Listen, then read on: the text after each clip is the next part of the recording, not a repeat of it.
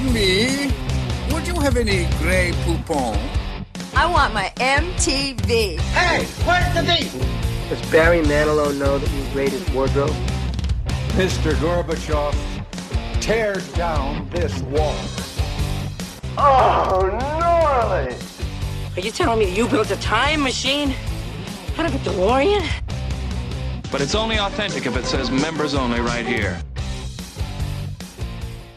Live from Members Only Studios, welcome to Living in the 80s, the podcast where we talk about anything and everything having to do with the 1980s the best we remember it.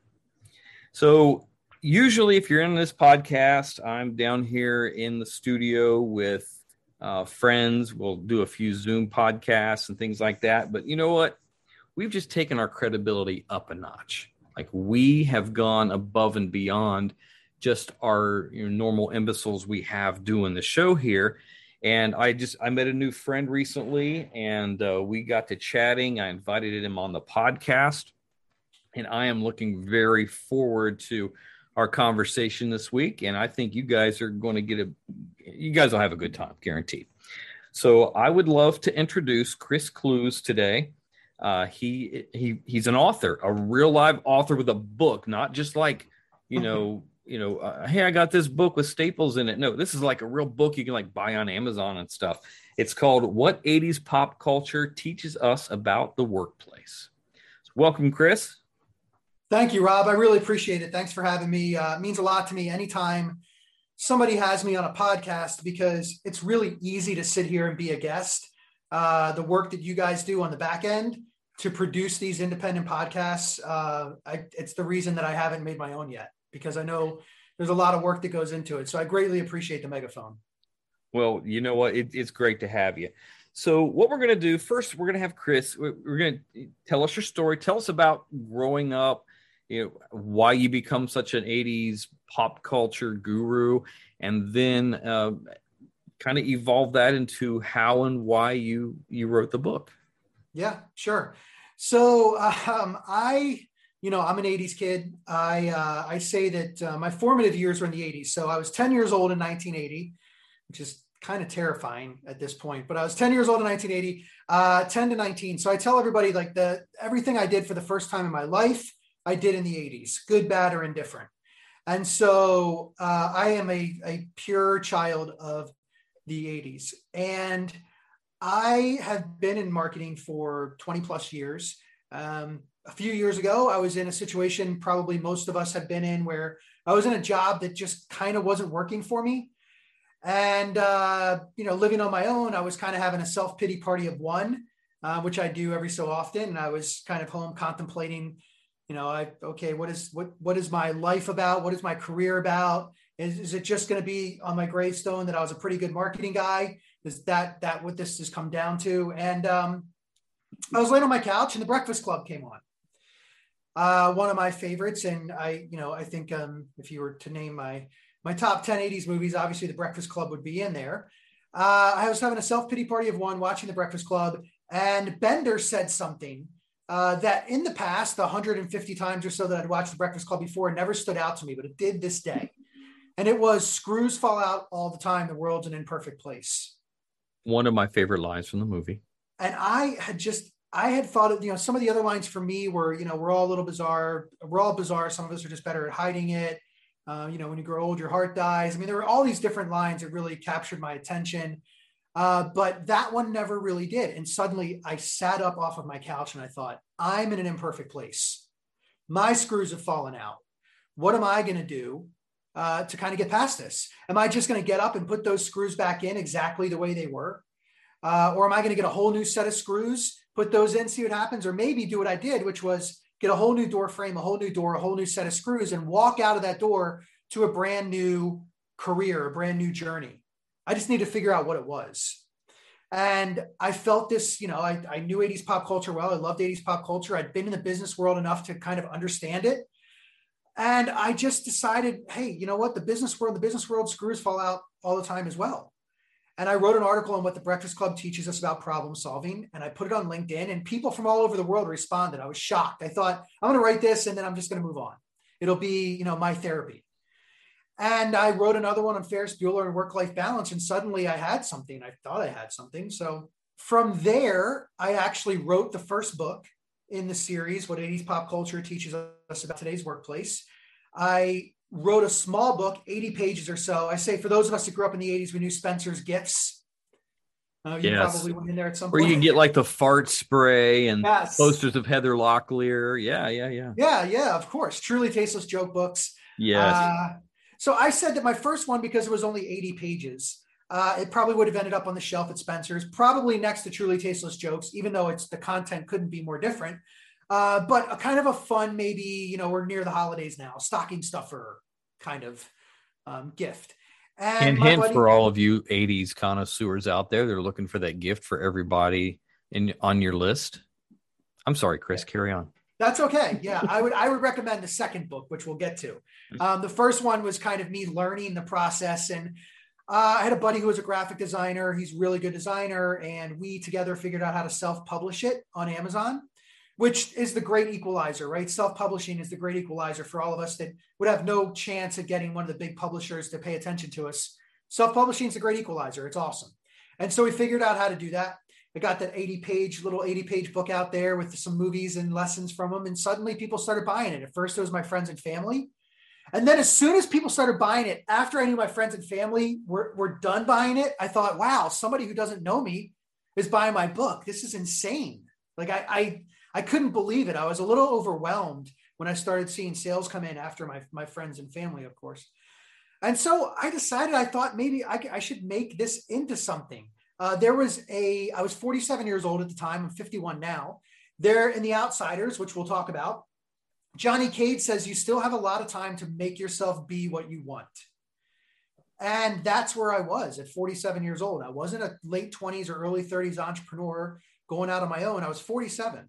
You still have a lot of time to make yourself be what you want. It is very true for everybody out there. It doesn't matter your age.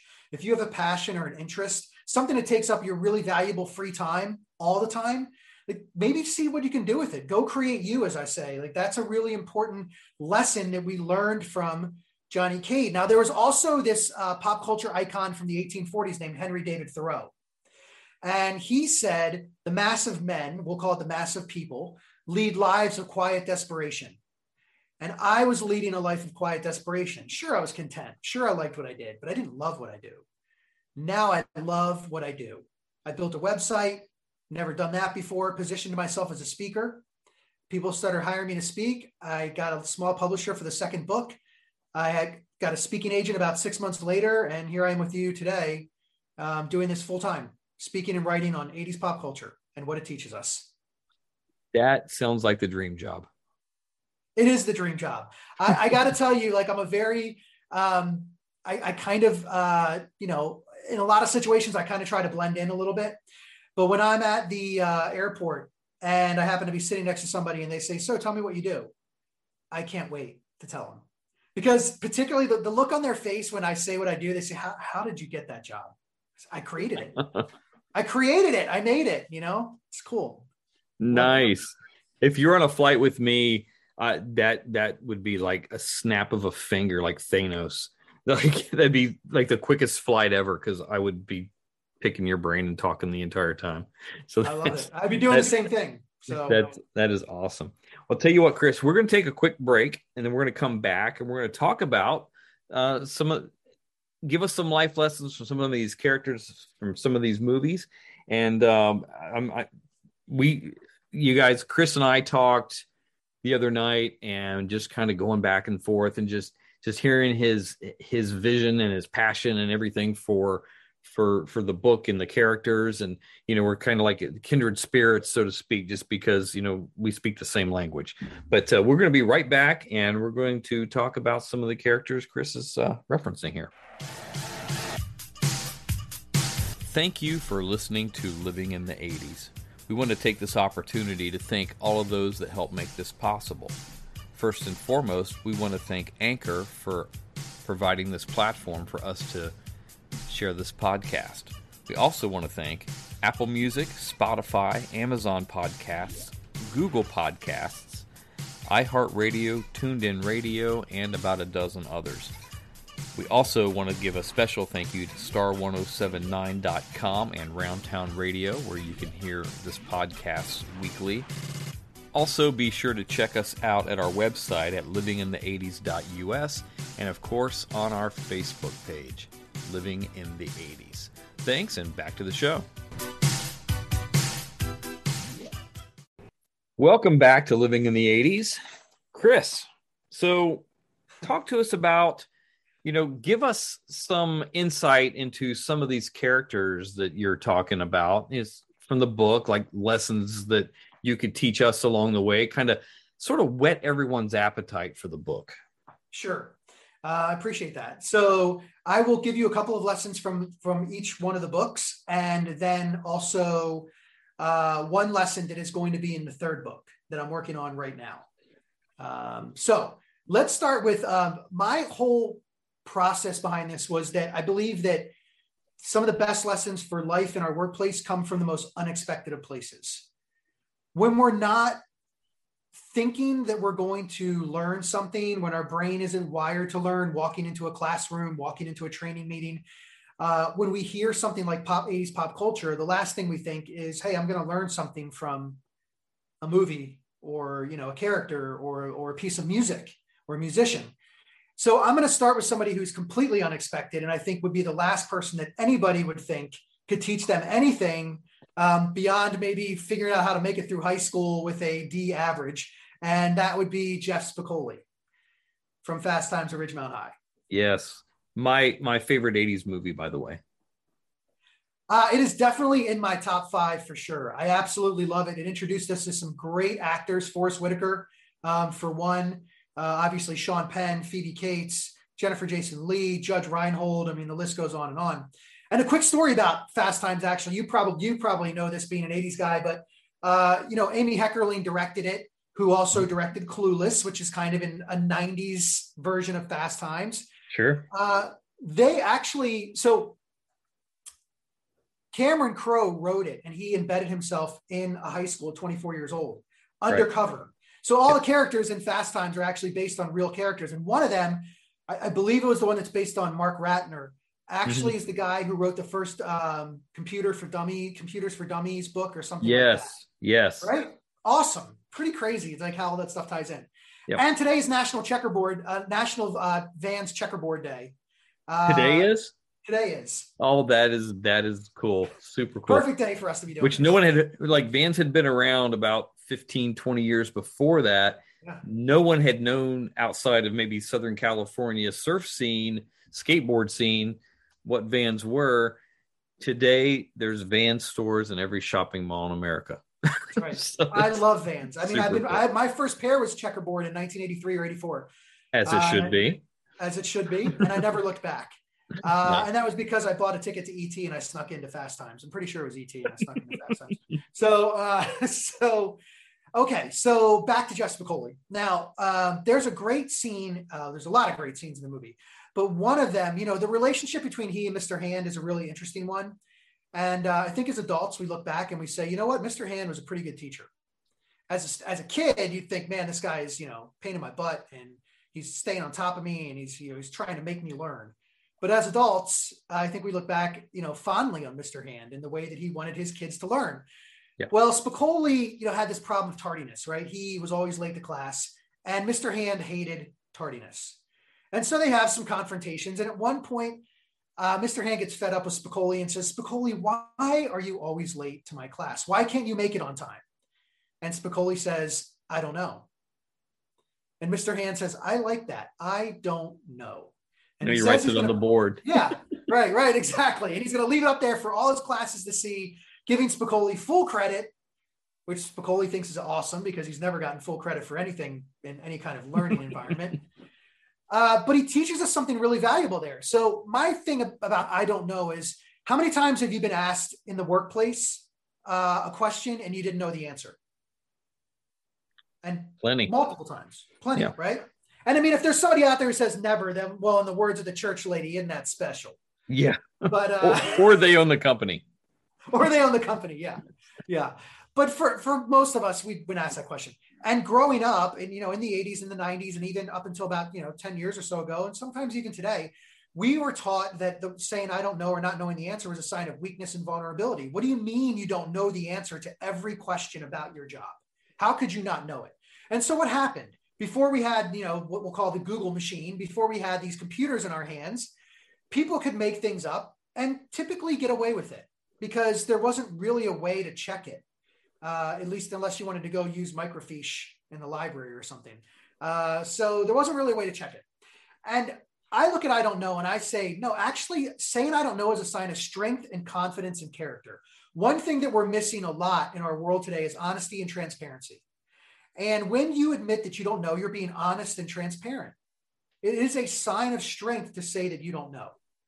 Uh, now, I, and by the way, if you do make something up, people are going to find out. They can just Google it. So if you're a leader you could lose some credibility with your team pretty quickly. And if you're a team member, you could lose some credibility with the other team members and the leaders by making something up. If you're in a if you're in a business like yours, if you're, you know, if you're in financial services or pharmaceuticals, you know, imagine making something up. What's the impact of that on the business and on it will yourself? all you will always it will it will eventually catch up to you. Yeah, right. I mean, you have compliance issues and sure, uh, you know, large ones. So mm-hmm. I don't know is a sign of strength, confidence, and character. And I caveat this with saying, but you also want to say, let me get the answer for you. I'll get back to you. You don't want to leave the I don't know out there, hanging out there, as Seinfeld said when uh, Costanza said, you know, I met this girl and I think I'm going to tell her that I love her. I'm going to say, I love you. And Seinfeld said, well, are you sure about the return I love you? Because if you don't get that, that's a pretty big matzo ball hanging out there. Yes. Saying I don't know without caveating it, that's a pretty big matzo ball. But don't be afraid to say it. It's okay. It's a sign of on it's honesty, transparency, and it's a sign of strength and confidence and character. Nice. And that's Spicoli. Um, you know, he taught us some other things as well, like make sure when you order lunch, you order enough for everybody. Uh, you know, when he ordered the pizza and he didn't yeah. get a slice. he should have got uh, two, maybe, maybe three. It's you know, 20 kids in the class, about eight yeah. slices to a pizza. He should have probably right. ordered three. Yeah, and there's some other lessons from him as well in the book. Um, you know, about making your workplace the coolest workplace, and that doesn't mean a ping pong table. You know, we're talking mm-hmm. about the culture itself. Uh, but yeah, the I don't know. I think is a is a uh, valuable lesson we learned from Spicoli. Give me another one. Okay, great. Uh, happy to. Actually, this one's going to be in the third book, and it's quite possibly my favorite musician of all time. Uh, based on where he, he, had his hands in everything composing writing lyrics for people writing music uh, playing tons of instruments, movies, and then, of course, one of the greatest entertainers of all time. And he loved the color purple, if that gives anybody an idea. Lionel uh, Richie. Yeah, Lionel no, Richie, you got it. The good, great guess. Yes, yeah, actually, yeah, it was no, it was Paul McCartney. Uh, Paul McCartney. yeah, Prince, uh, our guy Prince, right? So taken from us way too soon. And Prince in 1987, True. he was the king of music we say that Michael Jackson was, was the king of pop, but Prince was the king of music. And in 1987, yeah, very hard, to argue, right? that. I mean, for those of you that don't know, he was writing music for the Bangles, for Sinead O'Connor, Nothing Compares to You. I believe he composed the London Symphony Orchestra. I mean, the guy was just insanely brilliant. So, "Feel for You" by Chaka Khan. That that yeah. that was a that's a Prince song. Yeah, and whenever you can have, I think it was Tom Petty and um, Eric Clapton, and I can't remember the other person was on stage with them at the Rock and Roll Hall of Fame. These George great Harrison. guitarists. No, no, they, they were tributing George Harrison. So it was um, it was Tom Petty, and I don't think it was Eric Clapton. Gosh, I I can't remember who it was. Anyhow, I'm sorry. Go ahead. I, you know, a couple of great guitarists, and when those guys sit back and watch you playing guitar, which is what they did with Prince on that stage. That, tell, that tells you how insanely talented he was beyond yeah. the things that we all kind of knew about him. Mm-hmm. Um, so I'm going to tell you a great story that you may not know. In 1987, Suzanne Vega, she was an alt singer. I listened to a lot of college radio at the time, so I knew who she was. She had a song called Left of Center that I believe was on the Pretty in Pink soundtrack. Yes, it was. One of the coolest uh, synth infos in intros ever. Great song. Yes, for sure. And uh, Suzanne Vega had a song in 1987 called "My Name Is Luka." Mm-hmm. Uh, I live on the second floor. I live upstairs from you. That's all the singing you're getting from me. Otherwise, people are going to shut this podcast off right now. uh, yeah, I tell you what. If you ever listen to some archived episodes, we've had Matt. Matt has sung before, and, and, it, and it's and it's not pretty. Uh, a buddy of mine, Matt Taylor, and I, we we did bird calls one time. So you're singing. If we still have an audience after that stuff, you you can't. We're we're bulletproof around here. So bird calls. Wow. Okay. Yeah, I'm gonna go back and find that one. Yeah. Okay. It it it would be the the the 80s country music episode. Okay, 80s country music. I'm gonna go back and find that one. You, you really don't want to. no, I do. I actually do want to find that one. Um, so, so Suzanne Vega, my name is Luka. Now Prince hears this song and he's so moved by it that he actually pens a handwritten note to her. And the handwritten note said, Dear Suzanne, Luka's the most compelling piece of music I've heard in a long time. There are no words to tell you all the things I feel when I hear it. I thank God for you, Prince. Oh, sweet. Awesome right? And you can see this handwritten note online if you look it up. And he, has got magical handwriting. He's using numbers for words. Oh yeah. Maybe he was a time traveler as well. Just add that to the resume because he was doing that well before anybody else. I'll tell you what. Just fun side note here. Uh, this past summer, my buddy Kevin and I, we went to uh, Minneapolis because we wanted to visit one of the last Zantigo restaurants. Zantigo oh, yeah. is, you know, but we part of our trip, we went and toured Prince's home.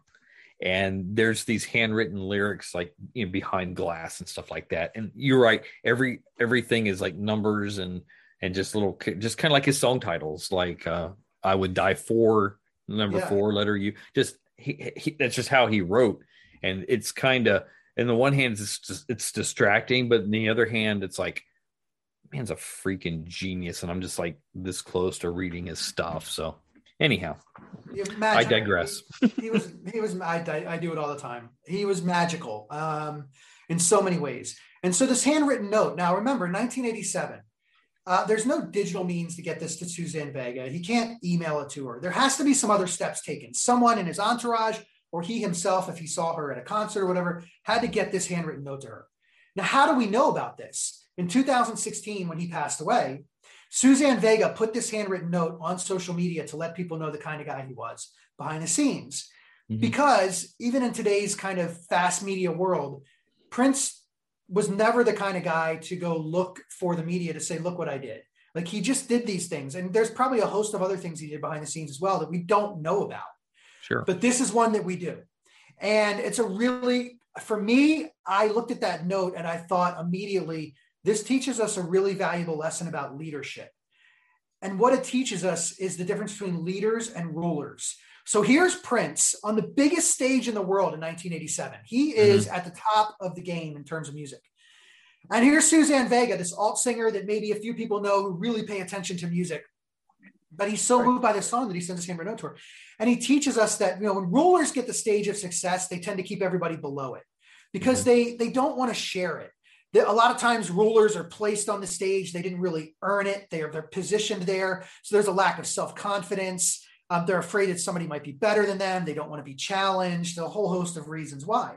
Leaders share the stage of success. They recognize that other people can be great as well and that other people are doing great things and mm-hmm. they let them know. And that's what he was doing. He was saying hey yeah. hey greatness i see you. Nice. there's enough room on this stage for you as well this proverbial stage. And uh, and I think that's a really valuable lesson for all of us. When you get that stage of success as a leader, it's incumbent upon you to say, who else out there could share this space with me? Mm-hmm. Because leaders aren't afraid of that. You know, there's a huge difference between confidence and arrogance. I think people who haven't earned their position a lot of times are arrogant. Mm-hmm. And uh, people who have earned it and earn that leadership have confidence. You kind of have to have confidence, of course, in sure. who you are, what you do. Sure. Um, but there's a huge difference between arrogance and confidence. Arrogant people question others. Confident people question themselves, is what I like to say. And yeah. um, and that's what leaders do. And so he anyway he he shared the stage with her. And the other thing he taught us that's really important for all of us, regardless of whether it's the workplace or life, is that encouragement doesn't cost a thing. He, he took a couple seconds out of his day to write this handwritten note to her mm-hmm. and get it delivered to her didn't cost a thing. Encouragement doesn't cost a thing. There is somebody in your life today that needs a little bit of encouragement, and it doesn't cost you a thing to do it. The best leaders that I'm around, and, and you know what? And that's the thing. People that, that are good leaders want to associate and surround themselves with other people that will that, that are good leaders and that also bring them up. And I tell you what, the, the my favorite people, uh, you know, I'm thinking workplace. I'm thinking, um, uh, I'm very, you know, very active in my church. So people in ministry, uh, all kinds of people. The ones that I enjoy are the ones that that pull others up around them, and it is a breath of fresh air. And you know what? It, you just I, there there's a certain joy that you have in giving back in leading or even if there's people uh, you know or you know, people that are um in leadership over you you know people that you know that you report to uh there's also such thing as leading up so you can from a, a lower space propel this you know these other people and just use your influence to to encourage and lift others up so yeah, I, I could. Yeah, that's cool. You say that about Prince because that is that that's very consistent with a lot of things I had heard about him. Things he would do anonymously, uh, financial gifts that he would give un, under you know like his foundations and stuff that that were not that were not um, that that he took zero. Like people would never know that it was him that did it. Yeah. And to me, that I mean that's super encouraging and and so here's another cool thing well back when we we toured his house uh you know we got to go through just different things like not like this bedroom and bathroom and stuff like that but you know different like his studio being in prince's recording studio was just amazing. Like these homemade um uh like amps and different mixing boards to get certain sounds that he wanted that he would just kind of create himself. But probably the coolest thing for me is there was a there was a a kitchen that he had there.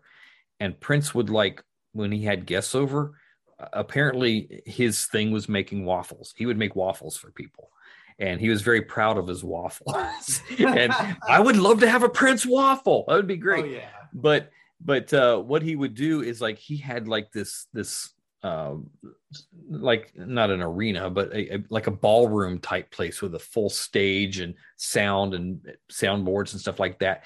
And he would have people come in, like uh, you know, celebrities or up and coming artists. He would have them come to his house, like, and they would be playing to like three or four in the morning, and you know, he would kind of let word leak out to you know to you know, hey, bring this crowd of people in this night only. So if you got kind of invited to a Prince gig, there might be 250 people there, but there's Prince jamming with this young person that no one's heard of. And next thing you know, he, he's helped propel them into uh in, into a career. So I, I, tell you what, that that that's amazing. That that's thank you for bringing him up. That was, that was oh yeah, absolutely. If I would have gotten a waffle made by Prince, I would have put it in my pocket and taken home and framed it. You can almost see Prince going, Really? Just put the waffle in your pocket? yeah, absolutely. I did. 100%. No question about it. Yes. yes. Yes, I did. Yeah. Yes. nice. Okay. Uh, anything else on anything else on Prince there? No, not on that Prince, but I have one on another Prince. You got another Prince? Do tell. Yeah. Okay. So um, this Prince, uh, actually, I would say this is, um, I think for me, it's almost the perfect comedy. Uh, the, the original, not the sequel. And uh, I'll give you like kind of a hint. We'll play a little Jeopardy here. And the Jeopardy question would be the title of this 1988 Eddie Murphy film is also the title of a song by Neil Diamond. What is Coming to America? Yes. Yes. Great yeah. movie. And yes, the sequel is not nearly as good as the original but you still I have mean, you still have to watch it. but it's it's just I'm, I'm, I'm glad it was free. I'm glad it was free on Prime instead of having to pay money for it. That's right. It was a struggle for me, but I hey, they didn't forget to bring Randy Watson back, and that's you know, oh Randy yeah. Watson was in at towards the end, and that made it for me. Uh, I'll tell you what I liked. I liked the part where where his uh it was his was his daughter and and and the the guy anyhow they're walking through the garden and they have this this little conversation about why movies should never be you should never do sequels years later and why yeah. it, it it does not have nearly the charm of the first one i'm cracking up going yeah you guys nailed that one all right i think i think they i think they knew they had you know, some great nostalgia clearly in that movie. Oh yeah. And I'm Yeah. always glad to see 80s movies. Um, talking about that for a second, I'm always glad to see that. I'm glad to see now 80s movies are doing sequels with uh, the same actors and actresses because these these reboots where we take somebody uh, who is a really good actor actress in their own right, but then we try to put them replace the character that was so iconic and so classic from the 80s. You just can't do that. I mean, I get upset when they remake Patrick Swayze movies, for example, really upset. Um, and we'll talk about that in a minute. But I also, uh, I also like, for example, I love Footloose. Helms- Footloose. Footloose. Oh Yeah. my goodness. I had to watch it because, you know, I'm an 80s kid and, and whatever. And it wasn't terrible, but I, I it was still that that's not that's not that's not Myron McCormick. Well, Red Dawn, you know, I mean, come on. And Oh. and I mean, but the one that got gets me is like I love Ed Helms. I Mm-hmm. really enjoy Ed Helms as an actor. Oh my gosh, on the office and just about every the hangover. Yeah, good stuff. Everything. He's fantastic. But he's not Clark Griswold. No. Chevy Chase is Clark Griswold. He's not And- Rusty Griswold Yeah, either. he was rusty. Okay, he was rusty, but he was He's- supposed to take the he was supposed to take the I mean, he was supposed to kind of be Clark, you know, just Right. rusty grown up. He's still Clark essentially, but nobody He's else got the, be- the Clark character. yeah the clark character how about that Yeah. that's a better way to say it yeah and um so you know I, I see these things and i think i'm so glad to see that beverly hills cop 4 that's going to be produced by netflix is actually you know eddie murphy is axel foley you know i i you know a guy like kevin hart i love kevin hart you know i'm they maybe they would have cast him as axel foley it just wouldn't have worked for me even Hmm. as much as i enjoy him uh, because it's eddie murphy he's axel foley Yes. uh, so I was glad to see anyway that the sequels are now they're sequels and not remakes. Back to Prince Akeem and the and sorry Prince Akeem and Coming to America. Well, be, be- before we go there, before Yeah. we go there, let's address the elephant in the room. Okay. Okay. You're wearing a Cobra Kai shirt. yes. So speaking of movies where or TV shows or whatever where they have taken these characters and moved forward, um, yay or nay on Cobra Kai? love it. I love it. I absolutely love it. I think it's just the right amount of like 80s cheesy with you know some modern day themes. Uh, and when I say cheesy, I say that with all the um, uh, All the reverence. all the reverence in the world because it does it does in some ways sometimes have that after school kind of feel but Yeah. but it's by design it was by design and for two other reasons i love it number one i'm really pleased i'm it's really awesome to see william zabka getting another bite at the apple because i think he's a pretty good actor He And he got typecast as a bully in the 80s like the always the best bully but you know Yeah. he was he's a good actor i'm really i'm really glad to see him get another bite at the apple and, and to take advantage of it Yes, absolutely. I tell you what, episode one where he gets into the into the uh into the Camaro or the Firebird or whatever. uh, Was it poison he put in? I'm like, oh my gosh, I'm hooked. I was Yeah. completely hooked at that point. so it, it took me it took me probably uh, it probably took me a year to watch it when it was on YouTube TV before it hit Netflix. Um, I had heard about it, but then finally I'm like, well, let me give this thing a shot. Oh my gosh. And then and then when it came on Netflix, they're acting like this is this new thing. I'm like, these this is two years old. yeah So, yeah you know, I was I'm just kind of happy I got in on it early. Anyway, it's it's, it's fantastic. They've done a great job with it. The other reason I love it is because it actually, I think what it did was it showed the industry that taking these characters, keeping the same people, and then showing them what we're showing people what they're doing today. Mhm. I think it is the reason why we saw the Coming to America sequel instead of the Coming to America remake. I think it's Right. why we're seeing the Top Gun sequel instead of a Top Gun remake with these Yeah. same guys. Cobra Kai showed you could do that, and now everybody's on board. Yeah. and uh, and that's what I love about it because I Well, do want to see. yeah. this. Well, the, the the Ghostbusters Afterlife comes out this weekend.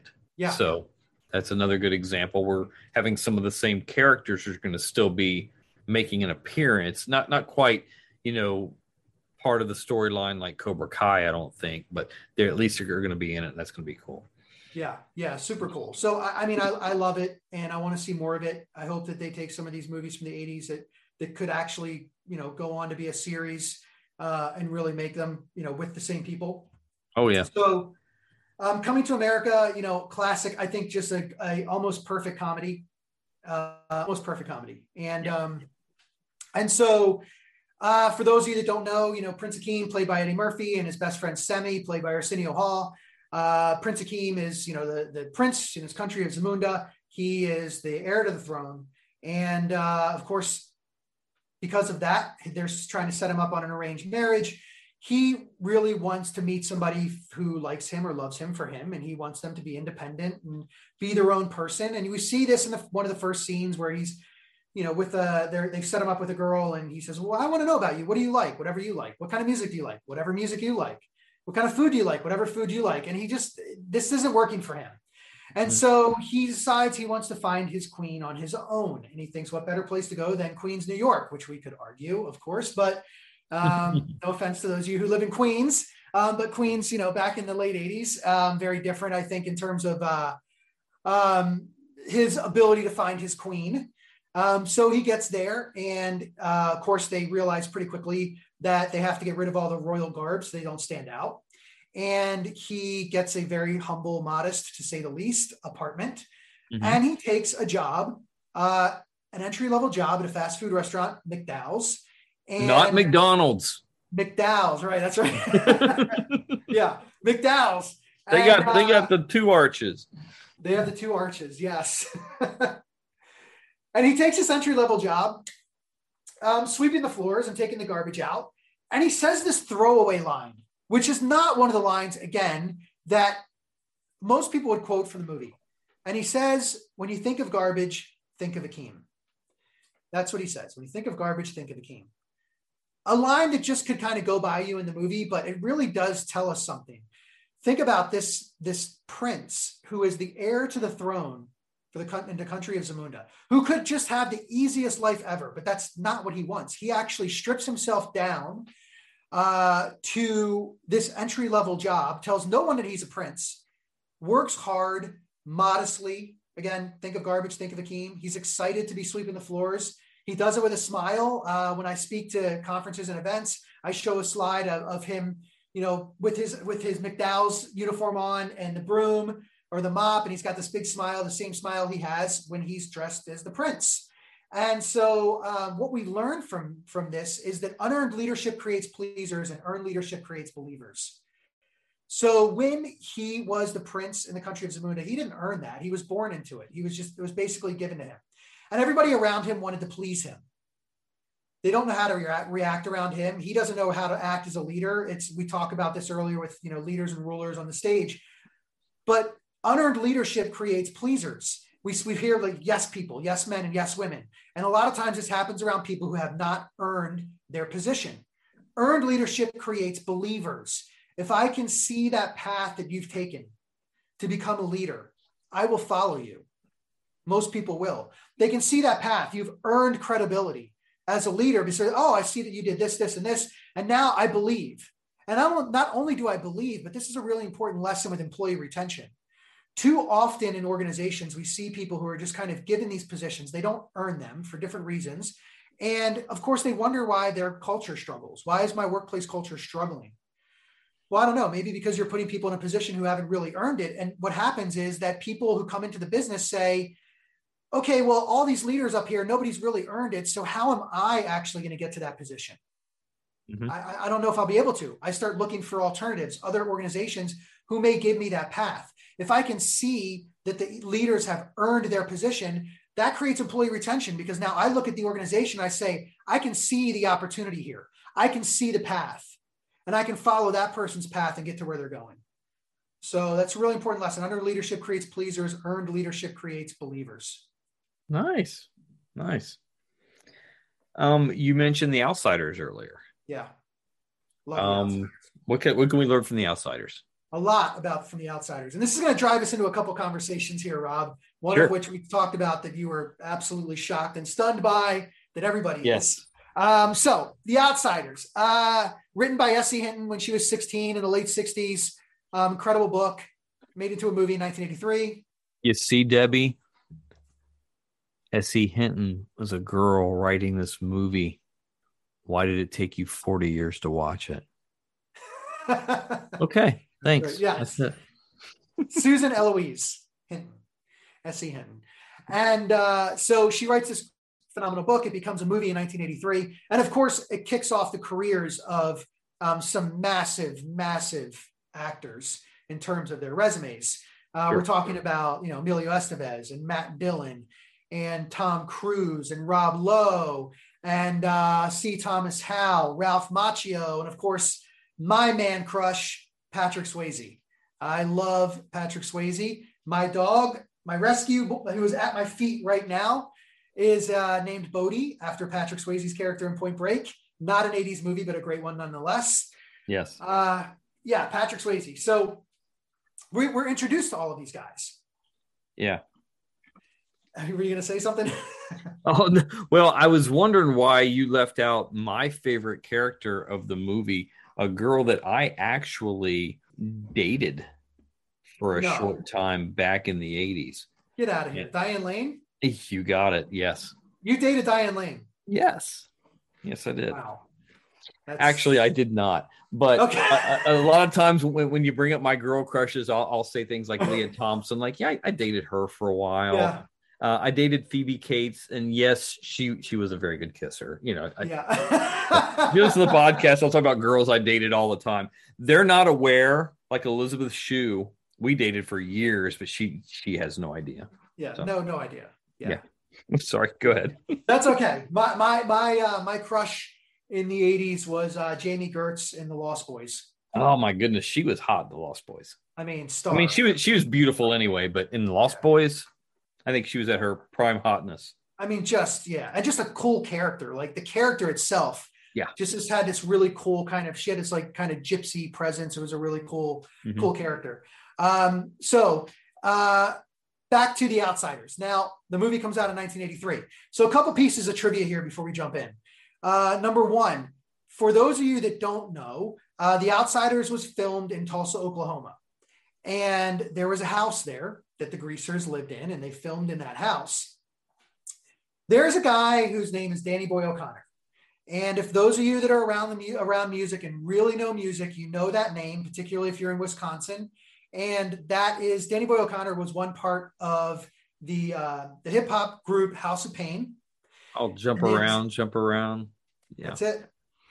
And he grew up loving The Outsiders, loved the book, loved the movie, uh, and moved to Tulsa, Oklahoma because of the fact that he had seen that the he saw that the house in the outs that, that was used in the movie The Outsiders is in disarray, falling apart.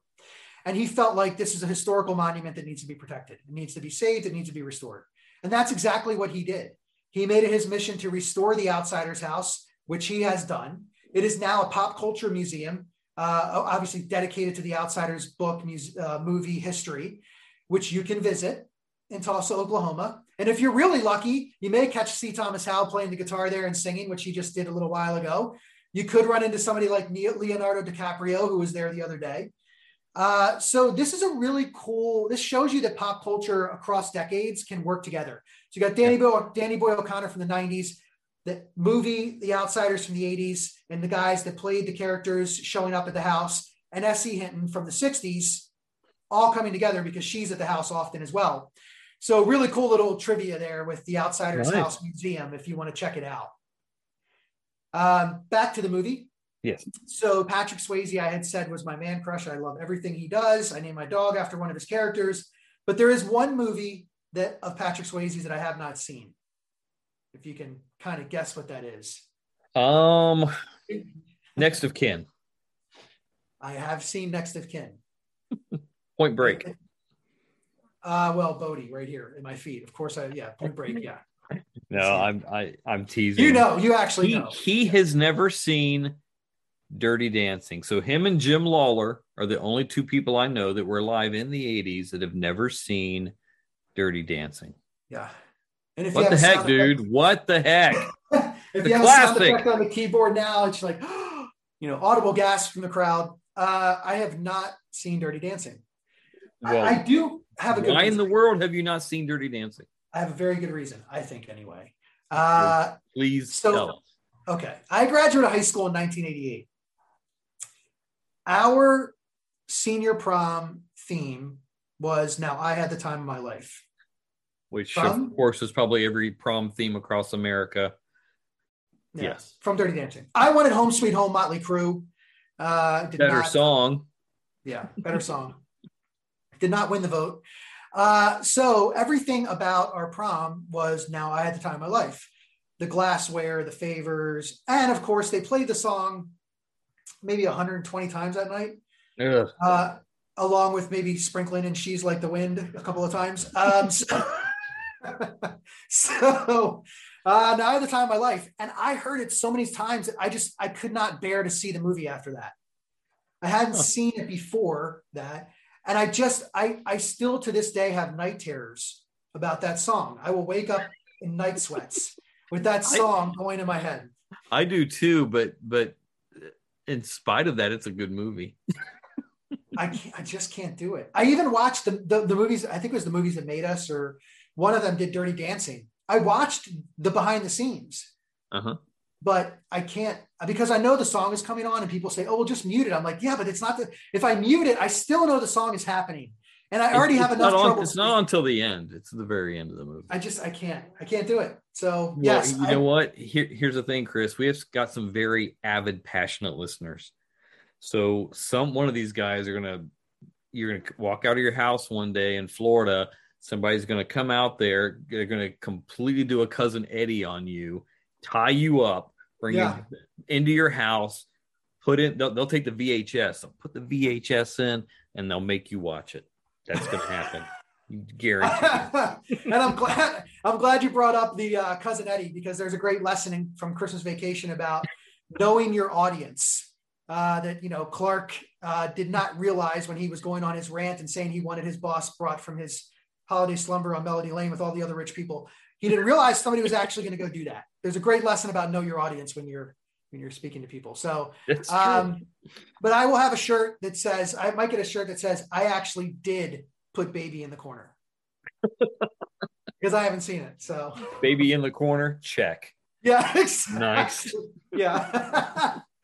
so, The Outsiders uh, teaches us a lot. I mentioned earlier that you still have a lot of time to make yourself be what you want. Uh, which is a really important lesson about going to create you. That we all have this little bit of free time. Uh, it, it's not a lot for most of us. And if you find it being, you know, captured by the same thing over and over again, some passion or interest that continues to take up that really valuable free time, maybe see what you can do with it. I mean, that's what I did. You know, I, I loved 80s movies, 80s pop culture. It took up a lot of my free time. And, you know, that kind of uh, screws filed all the time. The world's an imperfect place was the light bulb, of course. But the reality is, like all along, I was using my free time with 80s, uh, consumed with 80s pop culture, and I made something out of it. Uh, and I'm just a big knucklehead, so anybody can do it. You know, if, Hey. if- this nerd decided to do a podcast, so I feel your Yeah. pain, brother. right. And I love the Save Ferris shirt, by the way. I didn't say that before. Thanks. Um, My daughter got this for me. Like she great. knows me Love it. well. Love it, love it, love it. Uh, so yeah, so there's a lot of lessons from the outsiders. There's, you still have a lot of time to make yourself be what you want. The other one is a great uh, scene. We were talking about Diane Lane earlier, who played Cherry, right? And um, Right. Cherry Valance, and there's Ponyboy and Cherry Valance, and there's this kind of um, this you know these interactions with them that kind of start some of the greaser Socs uh, disagreements Mhm. and he at one point is on the porch of his house and he recognizes that he's on the you know the quote unquote wrong side of the tracks um, but he's on the porch of his house and he's watching the sunset and he says you know um, i don't have the exact words which is which is beautiful cinematography, by the way. That sunset, just absolutely beautiful. Yep. And so he says, you know, what he basically says is that she's seeing that sunset from her porch or her balcony. I'm seeing it from mine, completely different worlds, but we see the same sunset. We're seeing the same sunset. He says, maybe our two worlds weren't so different. We see the same sunset. Nice. And that's a really valuable leadership lesson. And also, by the way, life lesson for those who are lucky and blessed enough to live on the quote unquote right side of the tracks when we talk about the right and wrong side, or to just be lucky and blessed enough to have the life that that you desired and you're able to provide that to your family versus somebody who's trying to get to that point and maybe had a few more obstacles in the way than you did. Um, this idea that we all see the same sunset is a really important reminder Mhm. For all of us that we are really all in this together. and that there are some similarities between all of us that run through all of us. And that's just society as a whole. But then when we talk about leadership, remembering if you're in the C suite, if you're a VP, uh, remembering that that person who comes in at night to clean the office, or maybe the person who makes the food in your office, if you're lucky enough to have something like that, that person, you see the same sunset as them. They see the same sunset as you. It's a very, it's a very good reminder to be humble. Uh, we talk about how, you know, people talk about how when people pass away, everybody kind of, you know, depending on what you do, whether you you're ashes to ashes or you're go underground, we're all in the same kind of situation at that point. Um, but this is the reality of when we're living, that we all do see the same sunset. And it's a reminder to everyone, particularly leaders, uh, people that run businesses, people that are, you know, blessed enough to be in the C-suite, that that person who is there when you're not there, who's doing a job as well, sees the same sunset as you. I love The Outsiders. There's plenty of other lessons from that movie as well. It is actually the reason it's the first chapter in my uh, my second book, and it's part of the reason that Danny Boy Danny Boy O'Connor and I connected.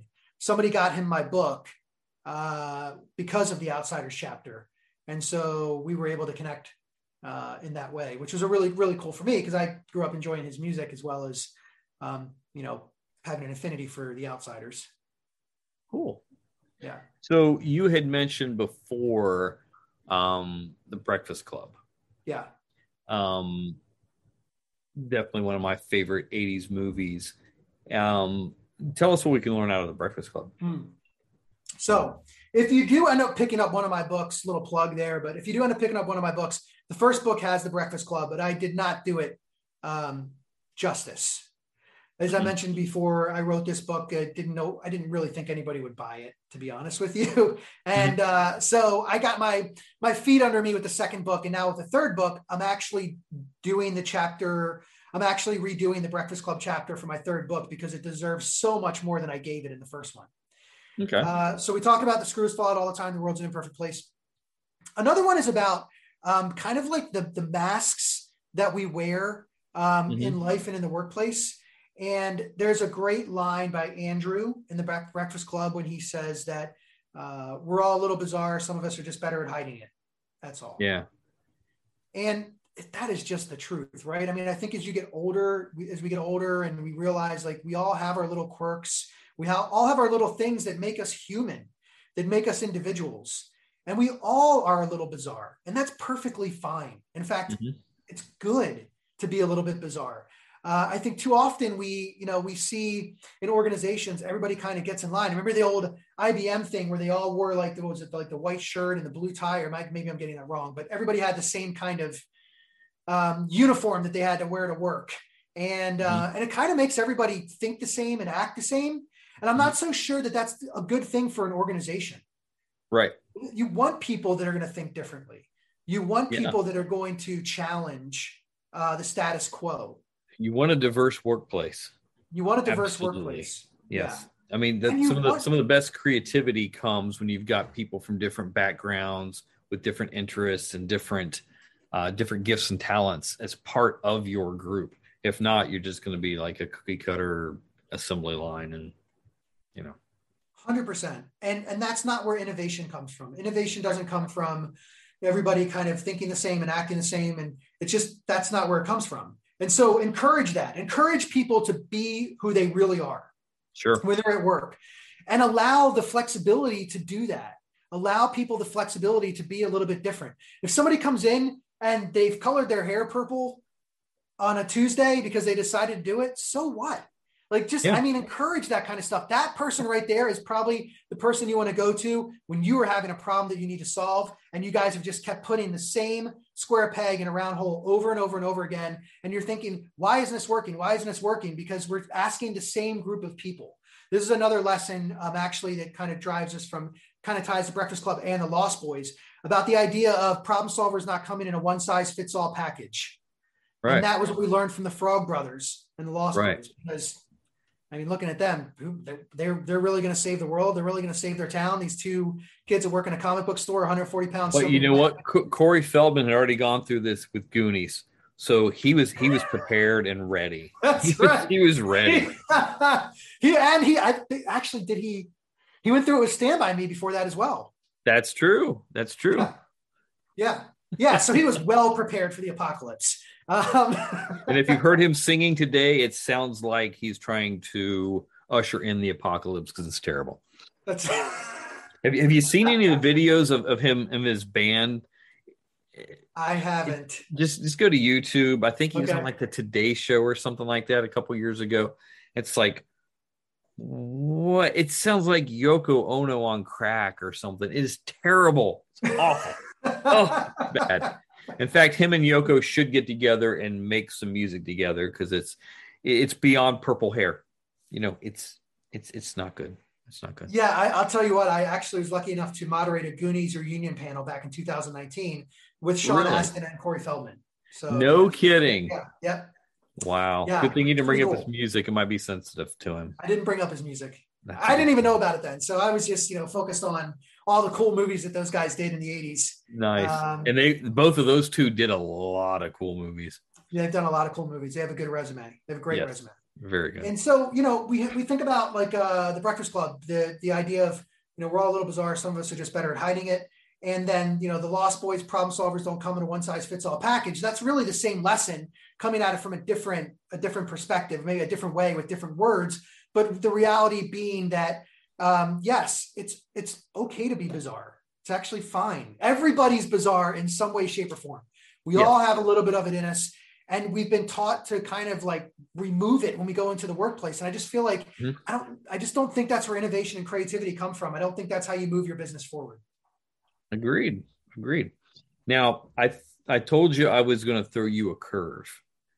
So I'm bringing up a character from a movie. Tell me what I could learn from Jed and Red Dawn. well beyond the fact that you should you know picking a really cool brand name for your organization can go a long way Mhm. uh, so that's you know one wolverines i mean that's a that's just that's just a great brand name uh, i would Unless, say that- unless you're from Columbus, Ohio. well okay yes Yeah, Right. We would it Okay, else. sure. But Um, but let's just take it in the context of spray painting Wolverines uh, on the rocks and yelling yes, Wolverines that, when you've yes. overtaken a large army. Um, so I Sports think biases that, aside, that was that was pretty cool. I think what he teaches us is something similar to what Axel Foley teaches us in Beverly Hills Cop when everything's taken away from him, and that is that your your best resource is you. And this is a really important lesson for smaller organizations that sometimes being smaller is better.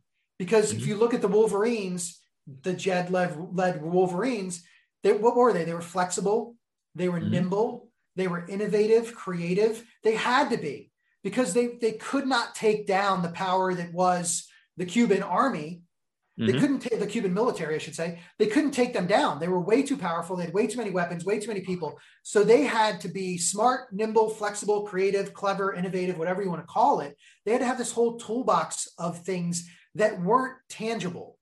So yeah, they got their hands on weapons, right? I mean, Mhm. of course, they had to have weapons to be able to defend themselves and defend the country, but the rest of what they did was really this internal toolkit. These were all things that they pulled out of themselves. Mhm. And that is a really valuable lesson for these small for small businesses that you're like, you know, you're the uh, sometimes you feel like the rowboat and you've got the super yachts and the tankers around you and you're thinking how how how the heck am I going to survive? Well, those super yachts and rowboat or those super yachts and, and tankers at one point were a rowboat.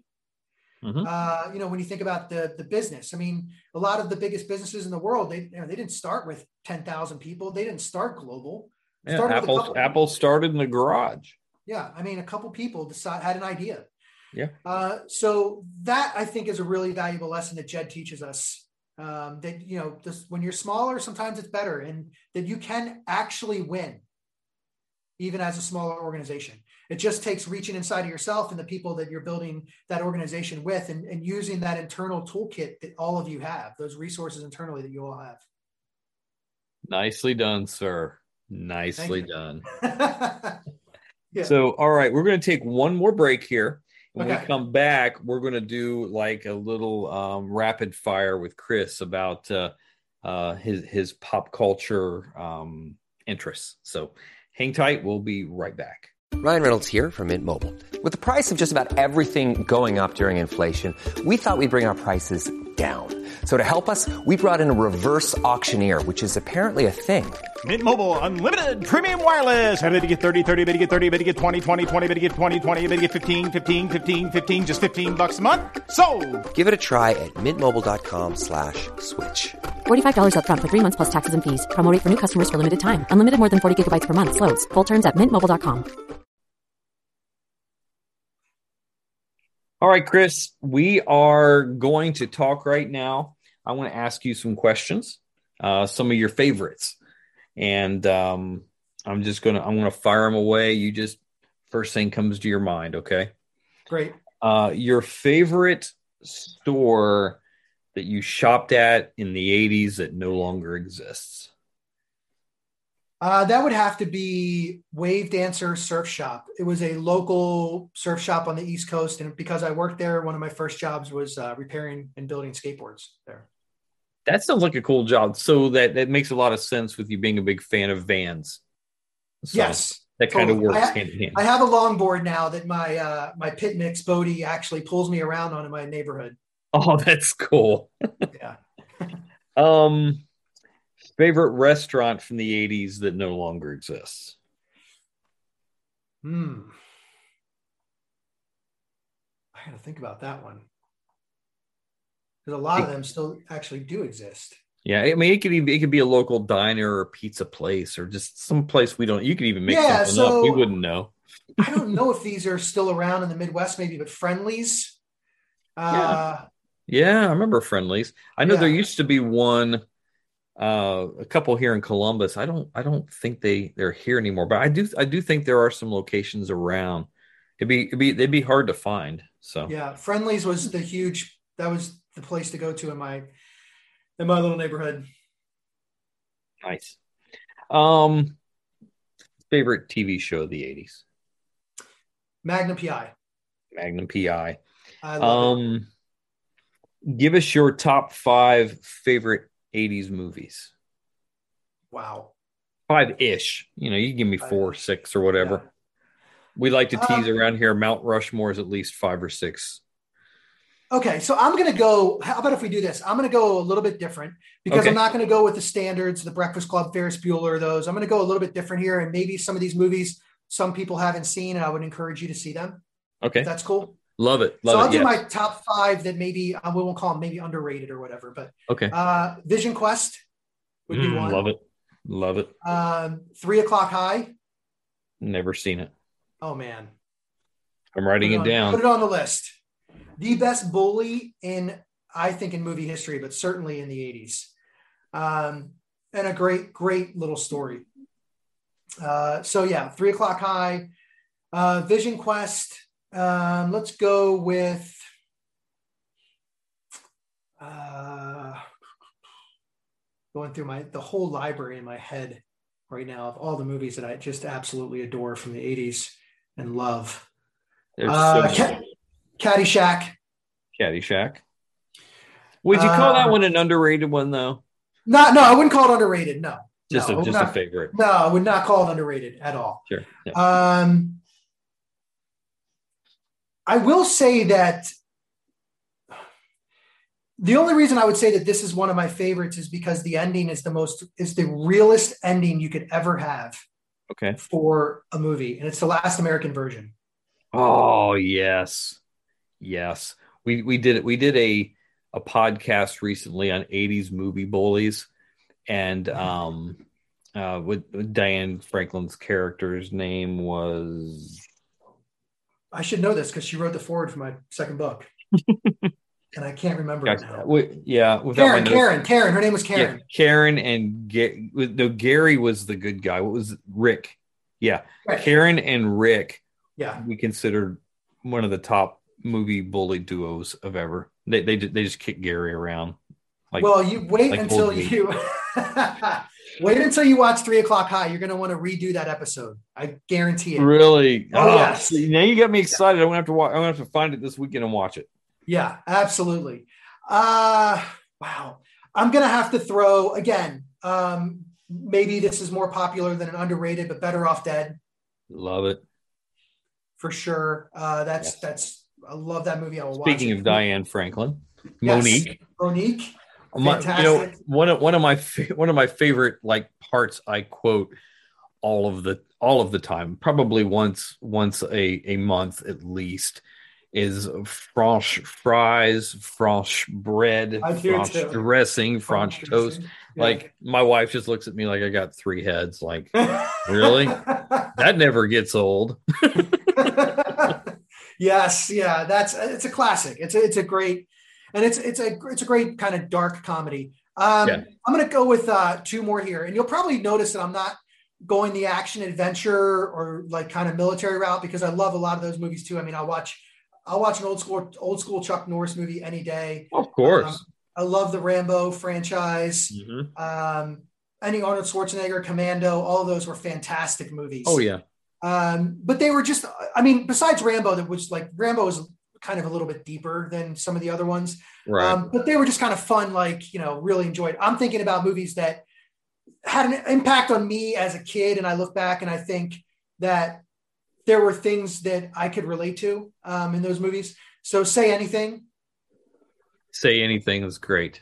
Love that movie. Um, the Heathers, Mm-hmm. really dark. Yes. Um, really dark. I love Christian Slater's character in Heather's, Fantastic. which I also I also love his character in Pump Up the Volume, which is a '90s movie, Yeah. barely, but uh, it's he just he I I am just kind of surprised. He's one of those people that I thought would have a, a much more stellar career, like down the road, like like like he would be like kind of seen the way maybe Christian or uh, Leonardo DiCaprio is now.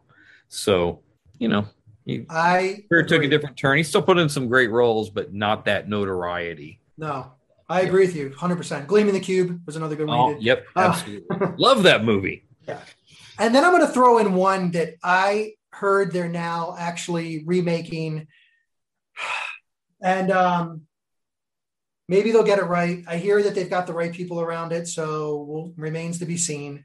Um, but the original Highlander, Really. Yeah, Who do the they original have? Highlander. you know? What's that? Do You know who they have in it? I don't know. The, in the remake, I can't remember. Oh, it's you know who it is. I think it's the guy that played uh, Shazam. Oh yeah. Um, shoot, he played in Chuck too. Zachary Zachary Levi. Yeah. Yeah. Yeah. Yeah, I think I it's like him, but yeah, like he's good. He's good. Um, Hi, the original Highlander, though, because of the movie number one, which I think is great, and the soundtrack, Mhm. that's something that we don't talk enough about with 80s movies. That bands, the best bands in the world, wanted to be on movie soundtracks. And Oh, yeah. you look back and you look at the soundtracks. I mean, Highlander was all Queen, all Freddie Mercury, the Mm-hmm. entire soundtrack. Yep. That never happens. I mean, that's you know, um, Highlander. Highlander for me, just uh, really, really kind of fun fantasy movie. Very, very well done, and um, hasn't been able to be replicated. And I'll throw one more out there uh, that is a Michael Mann movie, Okay. and uh, you know he did he was doing Miami Vice at the time, so there's a lot of purples and blues and kind of darker shades in this movie, and it's called Manhunter. Yeah. I mean, if you have not I seen that Manhunter, probably 30 years ago. I have not Okay. seen it since. watch it again. Uh, for those of you that haven't seen it, um, there, you may have seen the, I guess you could call it the remake. Uh, it was the Red Dragon, um, which is the part of the Silence of the Lambs series. Manhunter was the original, it was the first one before Silence of the Lambs. Mm. Uh, the Red Dragon was a really poor remake, in my opinion. Uh, Yeah. Manhunter, if you liked Miami Vice back in the day, you'll love Manhunter because it's got all of those colors and it's very like Miami-ish. And the killer in the movie, um, I'm not giving it away by telling you, but what he does. But just think about this: if you grew up in the '80s, the killer is a guy who works in a photo development booth. So he A picks career that does not exist today. doesn't exist, right? He picks his families based on the development of the film. That's how he picks his families. Yes. Terrifying. Absolutely terrifying. Um, but a great movie. Yeah. Yeah. Nice. Yeah. All right. Couple more for you here. Okay. we're going to switch over to to music. Um, favorite '80s song or a couple of them. Okay. Top ones that come to mind. Uh, Send Me an Angel, Mm-hmm. real life. Mm-hmm. Uh, Send me an angel or send me an angel '89. Send Me an Angel, the original from Rad, Yes. from the movie Rad. Yeah. Yeah. Uh, okay, so one of my dirty little secrets is I love REO Speedwagon. So a, ti- a time for me to fly is absolutely um, one of my favorites. Yes, love REO. I've seen him. In, I've seen him in concert. Uh, gosh, it was in 1985. Here, here, here's the part though. Cheap Trick opened for them. Cheap Trick actually outperformed them. Really? I don't think it was even supposed to. It wasn't a competition because they were all really good friends, but Cheap Trick was just, you know, it for me. But anyhow, REO did an awesome job. So Yeah. it, it's your list, not mine. I'm sorry. That's okay. It's all right. That's just, that's just how I do. Mine is super eclectic, just like the top 40. I noticed on one of the links on your uh, on the on the website was to you know all of the uh, the, the the top 40 and the different weeks and months in the Mhm. 80s. And um, my music tastes are eclectic, just like those top four the top 40 used to be, where you would have Right. Willie Nelson next to Debbie Gibson, next to LL Cool J, next to Poison, and uh, you know we'll throw in a um, uh, Depeche Mode. You know, you'd have all Yeah. of these in the top 15. Yeah. Something for everybody. Yes. Um, so I would say that I had, you know, some alt alternative music that I really enjoyed as well that some people may not even know. So there's a skate band called Agent Orange, which I used to listen to a lot of. Yeah. Um, okay, loved their music. Um, Offspring actually kind of ripped it off a little bit. Um, that's a whole other story. Uh, LL Cool J, I'm Bad was one of my favorites because Yeah. that was that was kind of really got me into hip hop and rap. My, Uh, my my favorite LL Cool J was "I'm that type of guy." I'm that type of guy. Yeah, uh, he's awesome. That He's song awesome. like just cracks me up. I mean, you know, it for one, it sounds super cool, but the story of the song, just thanks for the sweater. So, Yeah. yeah. Um, I, I, I, I love LL. Um, if I went to like alternative music, I would say that um, there's a number of Smith songs that I really, really loved. Mhm. Um, also with The Cure, obviously, um, I really enjoyed a lot of their songs.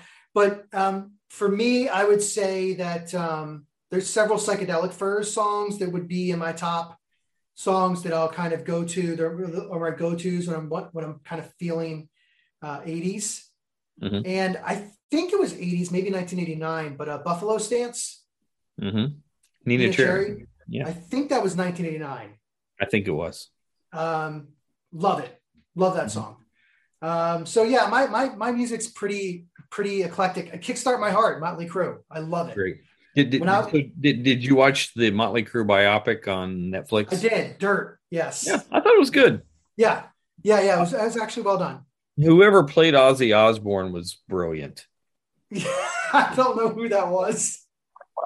I can't, I can't remember who it was either. I don't know who it was. I'll tell you though that um, Machine Gun Kelly did a great job as Tommy Lee as well. Yeah, I he did. He really did. I was really surprised actually. I was too. Yeah. Because you're, you're just kind of think, well, it's Netflix, so I'm not really losing anything other than a couple hours of my life if I watch this thing and end up really enjoying it. So Yeah. And I'll throw one more song out. Sorry, I know like no, no, you're good. Take over, but all you want. And this is only because it reminds me of one of my favorite scenes from from 80s movies, but uh um the cars um stereo. Moving in stereo. Yeah. Hey, Sorry, it- yeah, the cars it- moving in stereo. it's okay that it's a 1978 song. I know. It sounds very 80s. Everything from the cars sounds 80s. Yeah, I know it's a 1978 song, but it still reminds me of uh That's Don's Ridgemont High. I, I cannot Classic. hear moving in stereo today without thinking about PB Kate, Phoebe Cates. Hi. Brad. Just can't do it. great little thing. I actually Judge Reinhold signed my book and sent it back to me, which was really cool for me. Oh, wow. That's cool. Very cool. Yeah. Nice. Yeah, if you're Um, listening, Judge, maybe you could do the forward for my third book. Maybe he will. Maybe he will. Um, last question. Yeah. So you are you're a professional wrestler in the 80s. Coming down the aisle. Your jam, your walk-up music is what? You know what? You told me to think about this. yeah, I've been I've been asking all of our guests here lately. Let's oh, um,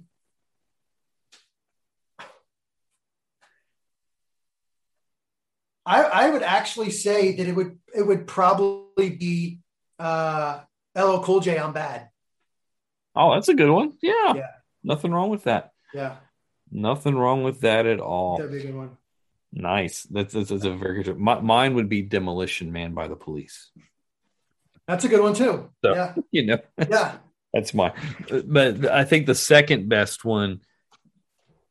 Well, the third best one. Yours and mine are the best. The third best one is probably Matt did um, um, "Heartache Tonight" by the Eagles. That's Somebody a good one too. Hurt someone for the night is through. Somebody. Yeah. That's very good. You know, All right. I, so, I, funny thing, a few years ago, my buddies and I, for Halloween, we dressed up as 80s wrestlers. Nice. Uh, Who are you? I was the Undertaker. I was going to say, you look like you're kind of a tall guy. Yeah, I was the Undertaker. The... We had Rowdy Piper. We had the Ultimate Warrior. Uh, and then we ran into another group of dudes who were doing the same thing, and they had all different characters. So we ended up having a Royal Rumble out in front of a bar, and the bouncers thought we were fighting, but we weren't fighting. We were just having fun. We were just, yeah. Oh my gosh, that is great. We, we've had a couple, we've had a couple wrestling podcasts on this show. We've we talked about uh, our favorite wrestlers of the '80s, and uh, I think Ric Flair ended up being number one, and then um, the uh, top wrestling organizations of the age and everything was very territorial back then. Yeah. Um, you had the WWF, but then you had, you know, the NWA, which had Georgia and Florida and all these other places. So uh, we had fun with that. And in a few weeks, we're going to be doing one more wrestling episode on our favorite tag teams of the 80s. So that'll be nice. But yeah, I, I, I, think Roddy Piper would have been my favorite character to have por- been portrayed. I, I absolutely loved him when he was in Georgia Championship Wrestling, feuding with Tommy Rich. That was just classic. This is before WWF and Jimmy Snuka and the coconut and all of that. It's it was it was the best. I mean, he drew heat like nobody else. But yeah, I, I I I miss the I definitely miss those days. I actually um, met Andre the Giant. Really? So yeah, my dad did some production work around uh, Roddy Piper's Pit. I think it was Roddy Piper's Pit. Yeah, it may have been another talk show. I don't. I'm not. I can't recall. Um, but around one of the wrestling talk shows, and um, I had a chance to. I met him. I have a picture with him when I was like 12, I think, and I can't find it. Every time I go home, I dig through the attic, everything, trying to find. I am going to find the picture because he had his hand on my head. I do remember that. Um, nice. And and uh, if you remember Special Delivery Jones, SD Jones, D Jones, yes, he gave me a ride home because it was a school night, right. and the production was going late into the night. So that's cool. Yeah, it's pretty that's wild. Good story. That's, that's, my connection to the to 80s wrestling. That is that is very nice. So um, before we take off, I want you to tell a story here. Um, this this is something I found super fascinating. So um, we're going to talk a little, in a little bit like how to get your book, but um, tell us the Barnes and Noble story. yeah. So, um, for those of you that are um, thinking about uh, writing a book, I would absolutely encourage it. 30 minutes a day, that's all it takes. Sometimes you'll write three hours, sometimes you'll write 30 minutes, sometimes you'll write none, but get in front of your computer for 30 minutes a day. Make that commitment to yourself. You can do it today because of self publishing. We talked about that being the great equalizer. Uh, the challenge, of course, is marketing your book and how do you get it into the big bookstores. Now amazon and di- the digital world has changed how people buy books forever. Um, what's really cool is independent bookstores are making a bit of a comeback which i'm really excited about to see the small bookstore coming yeah. back. People really want to they want to kind of be a part of something rather than just pressing a button and ordering it and i think that's really cool that that's coming back. But to try to get into barnes and noble it's it's I don't want to say impossible because you never want to say that, but it is very, very difficult. And I tried every angle I could to get my book on the shelves of Barnes and Noble. It was just a thing that I wanted to do. And at every corner, they said no. Every turn, they said no. Even to the point where I went to the local one and said, Hey, I'm a local author. Just take five of my books on consignment. You know, I mean, you got to have like a local author shelf somewhere. They don't. Okay. So it's not even about that, like, which is to me is crazy. Like you would think with kind of the downfall of bookstores, they would actually have some kind of local author area. What's what does it cost them that space to have a couple shelves? Anyway, this is what I tried to do. Didn't work. So I said, screw it. I'm putting my book in there myself. And I called it reverse shoplifting. So what I did was I actually wrote a note on the inside cover of two of my books, two copies of my books. And it basically said to the reader, to the shopper, hey, glad you picked up my book. I, you know, um, I always want to be in Barnes and Noble, but Barnes and Noble, it's very difficult to get your book on the shelf. So I decided to put my book on the shelf on my own. And that's why it's here.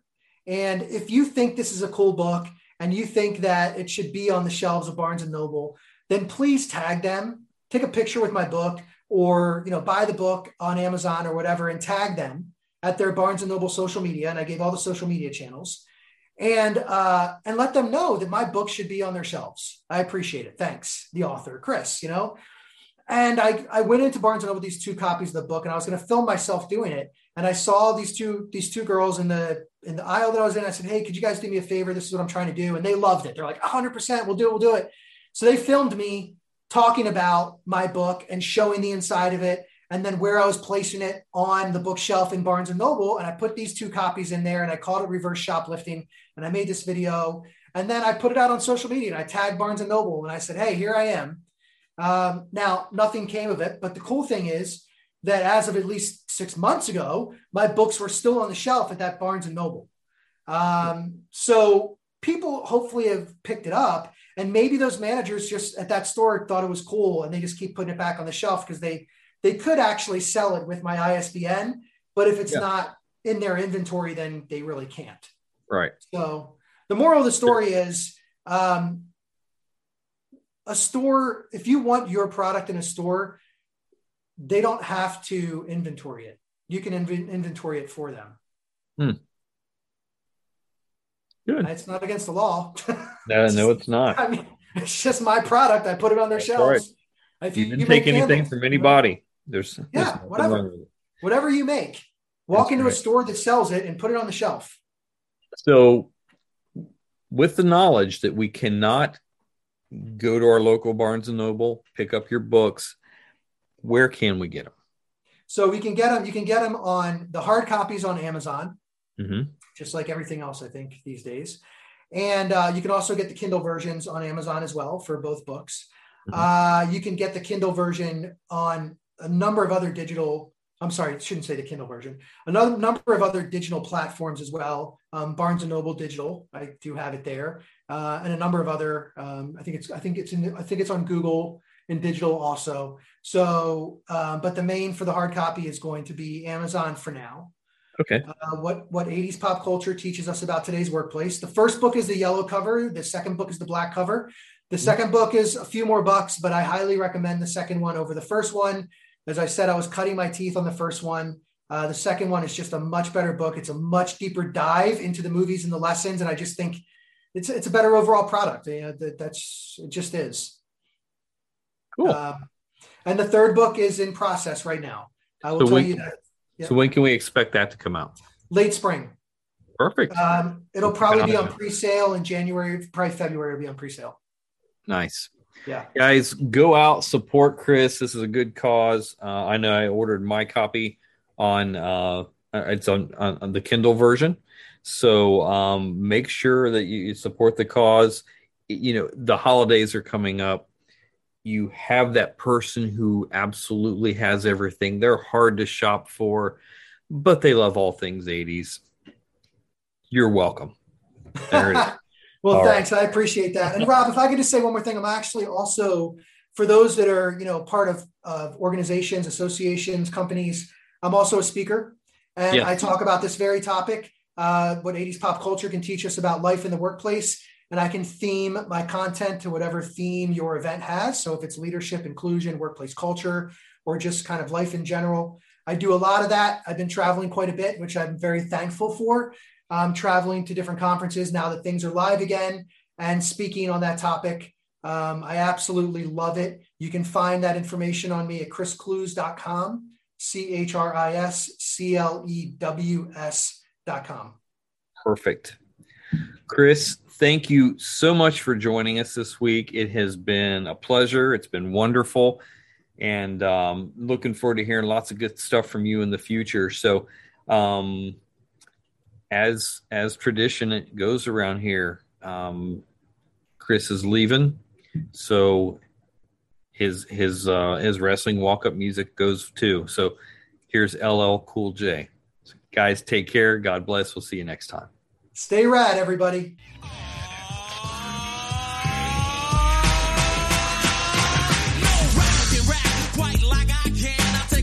bound man and put his face in the sand. Not the last mafioso, I'm a MC cop. Make it say go LL and do the Y. If you think you cannot ride me, yeah boy I bet. Cause I ain't met a mother who can do that yet. Trendsetter, I'm better, but rhymes are good. I got a go name plate that says I wish you would. And when battle begin, then I gotta... You dated Diane Lane. Yes. Yes, I did. Wow.